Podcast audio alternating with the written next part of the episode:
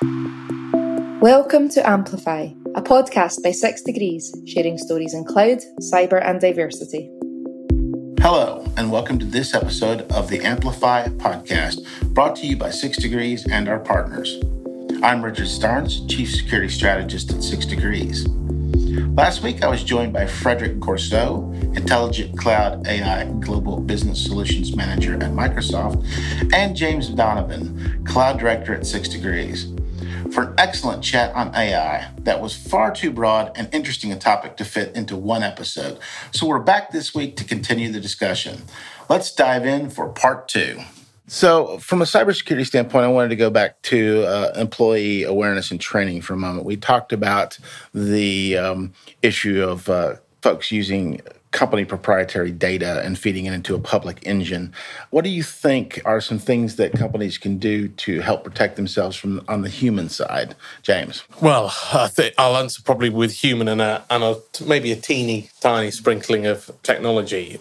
I think from the human side, as people that work in the tech industry, it's it's very easy for us to understand that something that we put into these tools, what happens to it and what the risks are but I think that that if you look at the workforce, it's not going to be prevalent in absolutely uh, absolutely everyone. Like um, I was speaking to a, a friend of mine who's in the, the personal training industry over the weekend, and we were talking about generative AI and how it could help his small business grow, right? So this is enterprise but small business. He said, well, you know, I, I want to work on nutrition plans with my customers. So I input all of their details into this engine. I put their height, weight, where they live, and I, I will generate nutrition plans and calorific menus and all this this lovely stuff, and it will brand it up for me. And then I kind of stopped, stopped him and said, well, you know, have you told your clients that that's what you're doing? And he said, well, no, why would I? It's, it's, I, I'm generating it for me. And I think there is a common misconception amongst other user bases that aren't so tech focused, and probably, probably the fitness industry might be a good, a good one there, is that there is a lack of understanding around the stuff that we see as just everyone knows it. So I think, I think you can tackle that. I think there's two ways, right? The, the people side, it, it's going to be education. That's the only real solve to it I suppose you probably remember uh, is that you know the days of social engineering and phishing, where you know the, the success rate of things like that was much much higher than it than it was today. And I think it's only through good corporate training, through governance, and through awareness that that's actually come to a point now where it's not solved, but it's certainly better than it was. So I think there's an element of that.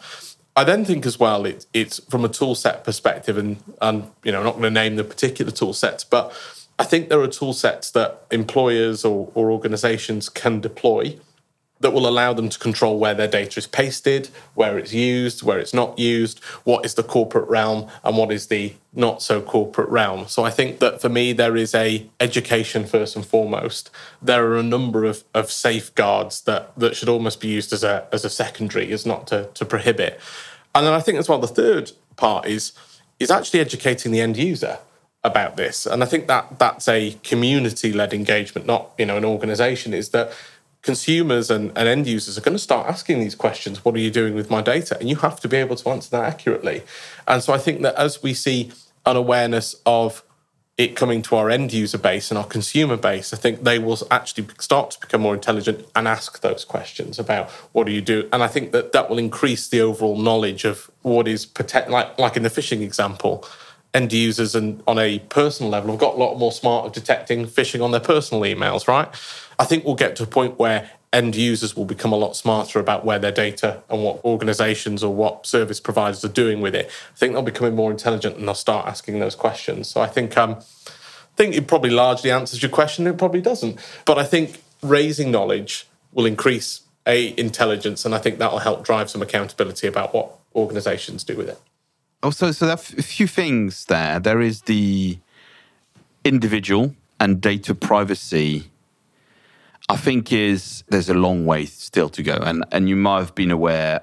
I mean, Microsoft has been campaigning for data to become a human right, and I think there, there, there there's a a lot of value in that, but it's still abstract for so many people that it's hard to understand why you want to do that, and and and we have many proof of business models of you know using other people's data for for what you want to create. Yes. There's an old saying if you're getting a product for a service without paying for it, Yeah. then you are the product or service, Correct. or your data is. and that will evolve and that will evolve with what you were mentioning about the knowledge about you know people's education etc so and i love the example of the of the personal trainer that you know the intentions are very good. The steps are not so much uh, so it needs to be careful. But so so that's what made me think about you know data being a, a human right. But there is also uh, obviously the the enterprise side of things. And i think the proper labeling of data is also really important. So, whoever within the organization access that data, so they know if it's confidential, if it's for general use, etc. So, again, back a little bit to that transparency bit. I think that will really help for people to understand what can I do with this, and technology needs to improve as well. So, to make that labeling easier, to make that labeling maybe more obvious, to allow that governance, cataloging, and access control of that. And it's always that fine balance between the security aspect and the I need to free up my data to more of my people because that's how innovation will happen. That's how decisions will be, and the right decisions will be made. If you want to be a data driven organization, then you have to walk that fine line between security and access to that data. And to have the right data to the right place, then technology needs to get better at that to make it easier for people to understand. You know, I can't export that and do something on my own. Or if I do, then you still need to provide that visibility in what's happening to that confidential data. I think um, it's even we've all got probably corporate mobiles, and we've tried to maybe copy and paste something, and we get that we get it's almost like that prompting, but the other way around, right? Because you get a text message that says your organisation data can't be pasted here. Like I say, tool set needs to needs to be better. Yes. You know, you could end up with a situation where the end user is receiving a prompt. This type of data can't be used here. This is why, or please see a link here, and then it's about. Otherwise, users will just keep trying to circumvent it. You both are the perfect guests because you keep segueing in right next to my next question. not so fun, it's fan- right? it's not planned. So that's just that's, that's fantastic. So uh, both of your responses. My question now is: when people see tools like these, they want them, and they want to utilize them, and they're not terribly particular about how they go about doing that. So, what aspects do you think there are uh, with shadow IT and AI, and how to prevent that, or at least curtail that and control that, where we can utilize the very substantial benefits to it without realizing the, the downsides from uncontrolled use and access? I'll start with James. Yeah, I think it's Shadow IT is probably a perfect segue to, to maybe some of the tools that we've talked about so far. I'm a, a huge believer, not in Shadow IT, but if your user base are crying out for something and you don't give them access to it, they will find a way to use it, right? So if, if you say your organization's data can't be pasted here, you then end up in a situation where they've forwarded it to their personal email outside of your corporate realm, and now they're then taking it on their personal laptop and doing what they originally wanted to do, but in a realm that's not in your control. I think that it's a really interesting one. I quite like Shadow IT. I know you probably don't like. I thought I saw your. I quite like Shadow IT in terms of if we listen and understand and discover where Shadow IT is happening, we start to learn more about where our user base mainly are experiencing pains and challenges. We can then use that to then remediate that through then providing access to a tool set or similar, but that's in a governed or, or controlled way. So I think I've lost the question there, Richard. What was what, what was the answer? What was the what was the answer? what was the yeah, answer? Please give me the answer.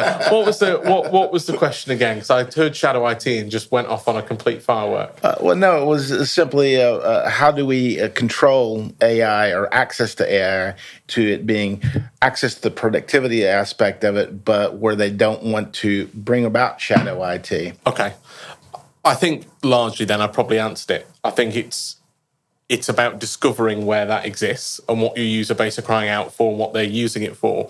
But then, like you said earlier on, actually, Frederic, and I was going to going to respond to it, but I didn't because I knew it would probably come up later.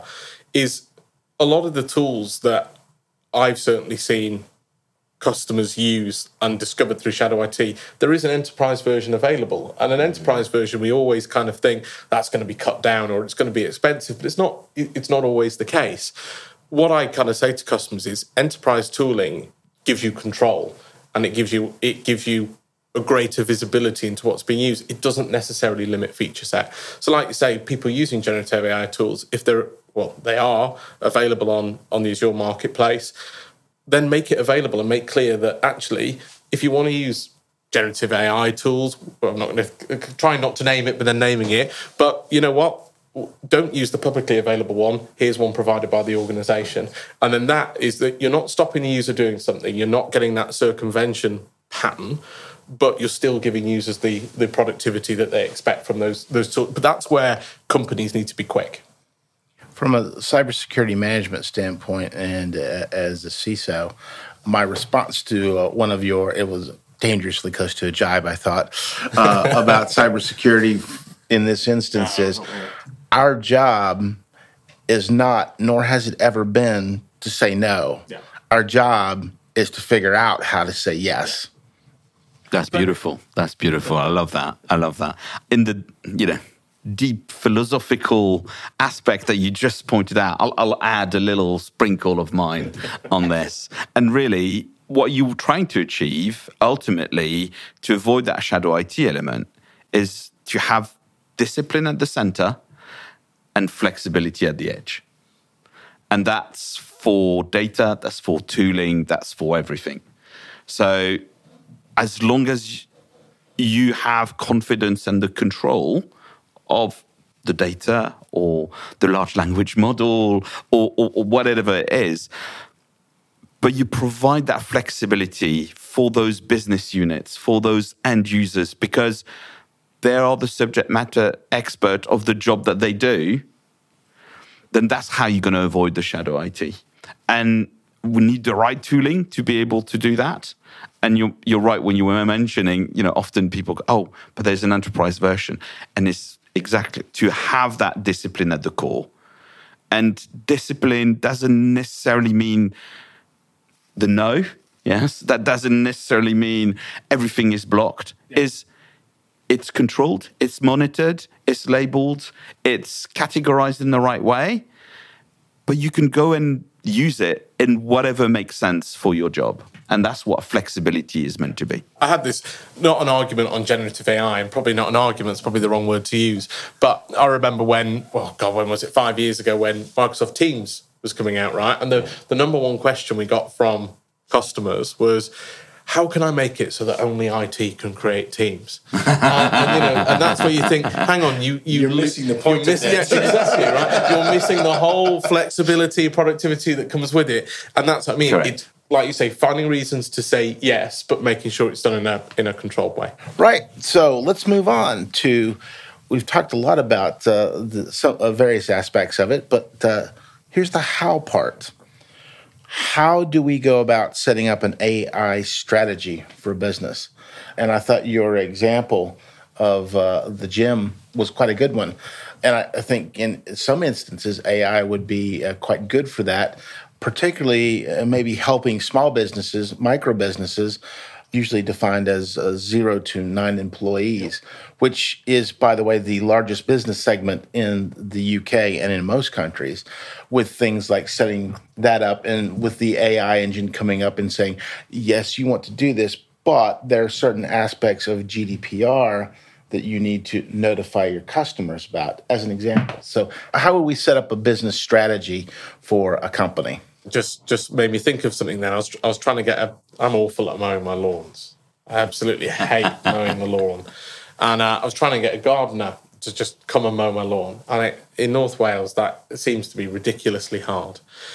But whenever you call that business, that micro business, and say, I'd like to come and mow my lawn, what are they doing? They're mowing lawns. So what are they not doing? They're not answering their phone.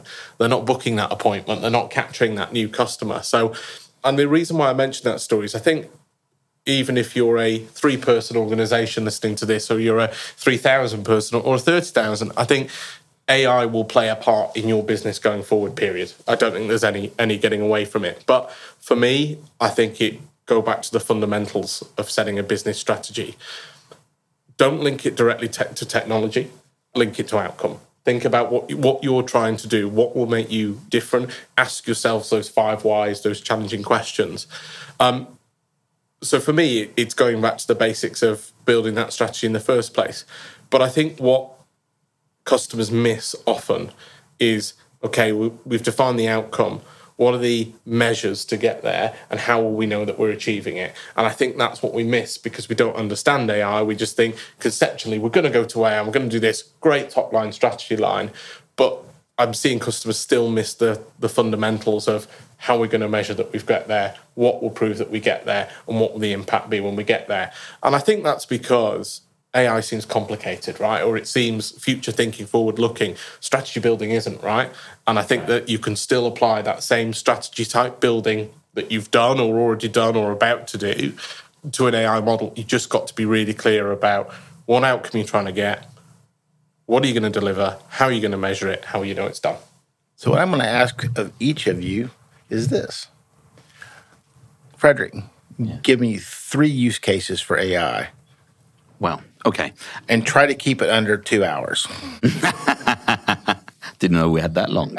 So there are some, and here I'll start stating some things that have been on the news in healthcare, in the NHS, for example, in terms of analyzing diagrams and identifying where that particular you know cancer cell is and defining exactly where the surgery needs to happen.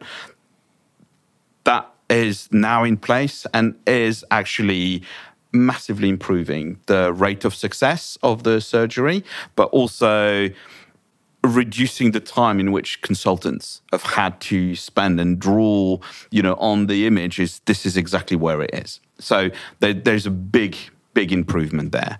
And there I'm shifting to customer experience in massive call centers where you will have that experience from a an IVR or a voice bot that you might get, but it's not resolving your issue and you need to get transferred to somebody else.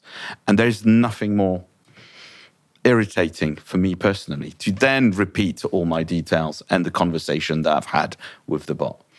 Just to have that summarized and not the whole transcript. You might store that somewhere else, but have that summarized, then that again makes the experience a lot easier. And AI can easily do that from a generative AI as well perspective. And then the last bit that I will mention is around, well, the, the work that Microsoft is doing on copilots. You know, I need to mention it. It's in the tools that people use every day, and having that help then will take away the I, I don't know what it is and I don't know what it can do kind of initial fear and really looking at building more of the trust. And that will help people evolve in terms of what they need to do. And, and on that, you know, aspect of the strategy, I think for me will also influence the culture in an organization. And it's been often cited, you know, culture eats strategy for breakfast. But I think, I think, you know, AI will will have an impact on organizations cultures, and and if that's not strong or continually watered and looked after, then issue might appear and affect the the overall strategy. But I think, uh, yeah, AI will have many implications. I think I'm under two hours. I want to go back to uh, your uh, discussion about the, the medical side. Yeah. And I'm stealing this straight from Brad Smith. Can't tell he, he made quite an impression on me. the diabetic retinopathy. There are 400 million people in the world that suffer from this, and 200,000 uh, ophthalmologists. Not a good ratio. And uh, computers are very, very good at uh, discretion on images and being able to pick things out. And this AI in this particular area will be absolutely key in saving the, the, the eyesight of millions of people, particularly in countries that are uh, economically disadvantaged. So I'm, I'm really excited about that. Yeah, I think I think it's a it's an example that similar to you. It just that ratio is never going to be able to cover everyone.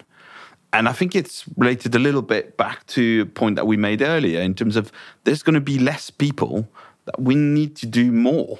Yes. And and that's where we need some of that technology to help us to actually do that. But in a defined outcome. And that's what you were mentioning earlier. For me, I always say I think we're at the merging. Oh, I know we've spoken about this before. We're at the merging of two really key technologies, and I think it's AI and exponential compute. Put those two together, there's no such thing as three use cases. There's about a million, because I think we will get to the point where problems that we've earmarked as unsolvable or that needs optimization problems right that have lots of variable outcomes and lots of different lots of different variables and parameters that engage with them will very quickly become something that we can start to so you know the diabetic retinopathy really good example i think when we get the merging of those two those two streams together what's next quantum exactly that was one of the uh, subject areas that I've uh, started taking interest in doing uh, some research in is what effect quantum computing will have on AI. Yeah. I suspect uh, significant. Yeah. The uh, other AI uh, inter- area of interest for me is is education. Yes. I mean, we've talked about this quite a bit, and we've all been using it as educational benefits, just in a small way. when that starts getting put into educational areas, I think it'll be quite good. And when you have small cost laptops and the availability of Wi Fi in countries where the educational uh, infrastructure might not be as good as one would hope, you have the access to that as well for the students. And I think that will be game changing. And we've seen many examples of that in the change in tutoring, yeah. where it's not, again, replacing the tutor itself, but really helping the child and the student when it's not in a face to face environment to actually carry on the education with the with the right tooling. And that you're right is very exciting. And that falls right back into the issue we were discussing earlier of user interface and user experience. Right. So these all feed into one another. So, and this is kind of a, I guess, a really easy segue, and we may have covered it to a certain extent already. But um, what are the most exciting things about AI, James? I think I've already mentioned mine. Right, it's the merging for me. The most exciting thing is, is we're now talking about AI a lot more than we used to, which is fantastic because it means we're going to get knowledge, understanding, and we're going to start to apply some of those principles. I think the most exciting thing for me about AI is I think when we get to the point where quantum is readily available and, and consumable, and we have a similar level of understanding with that technology, I think that's that's what excites me the most because I think they're almost like the perfect couple. You put them together, and I think then you start talking about endless possibilities rather than you know largely what we talk about now around task automation. And we were mentioning about, or I referred to uh, English as the hottest development language. I think that's just as fundamental as that. Language has helped civilization to pass on knowledge. And Brad was mentioning in some of his talks about, you know, when the printing press, you know, started and what what that had an impact in terms of growth in GDP, but help in the innovation of many, many more things. And I think we are here again back to we've spent too much time working around technology where technology needs to work around us. And the natural language is the best way that humans have been perfecting for quite a few years.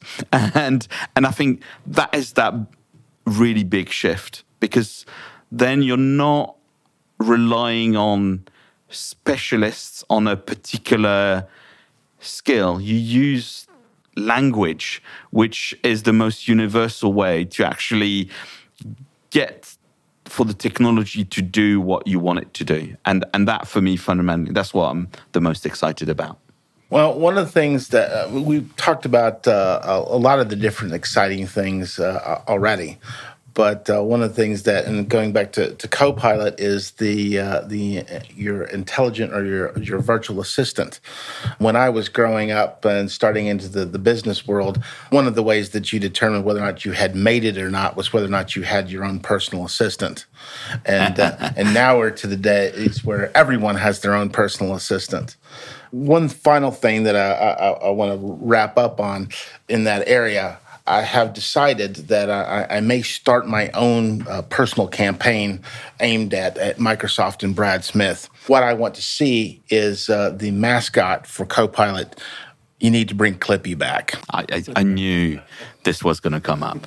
Maybe that's why I've furiously been destroying the paperclip during our uh, during our chat today. Well, it already has a brand. It already has you know, expectations and connotations. So maybe it was safer to call it Copilot rather than Clippy 2. well, thank you, gentlemen, both so much. Thank you. Um, really appreciate uh, you showing up and, uh, and, and knocking it out of the park as you both have. Thank you for listening. I hope you found today's podcast useful and can take some of these insights away for helpful information on your approach to artificial intelligence. Do reach out to us at Six Degrees if you need any support on this. We look forward to you joining us next time. Thank you so much. Thank you. Thank you. Thank you for listening to Amplify Stories in Cloud, Cyber and Diversity, brought to you by Six Degrees, a secure integrated cloud services provider. For more information about Six Degrees, visit 6dg.co.uk or find us on LinkedIn by searching for Six Degrees. See you next time.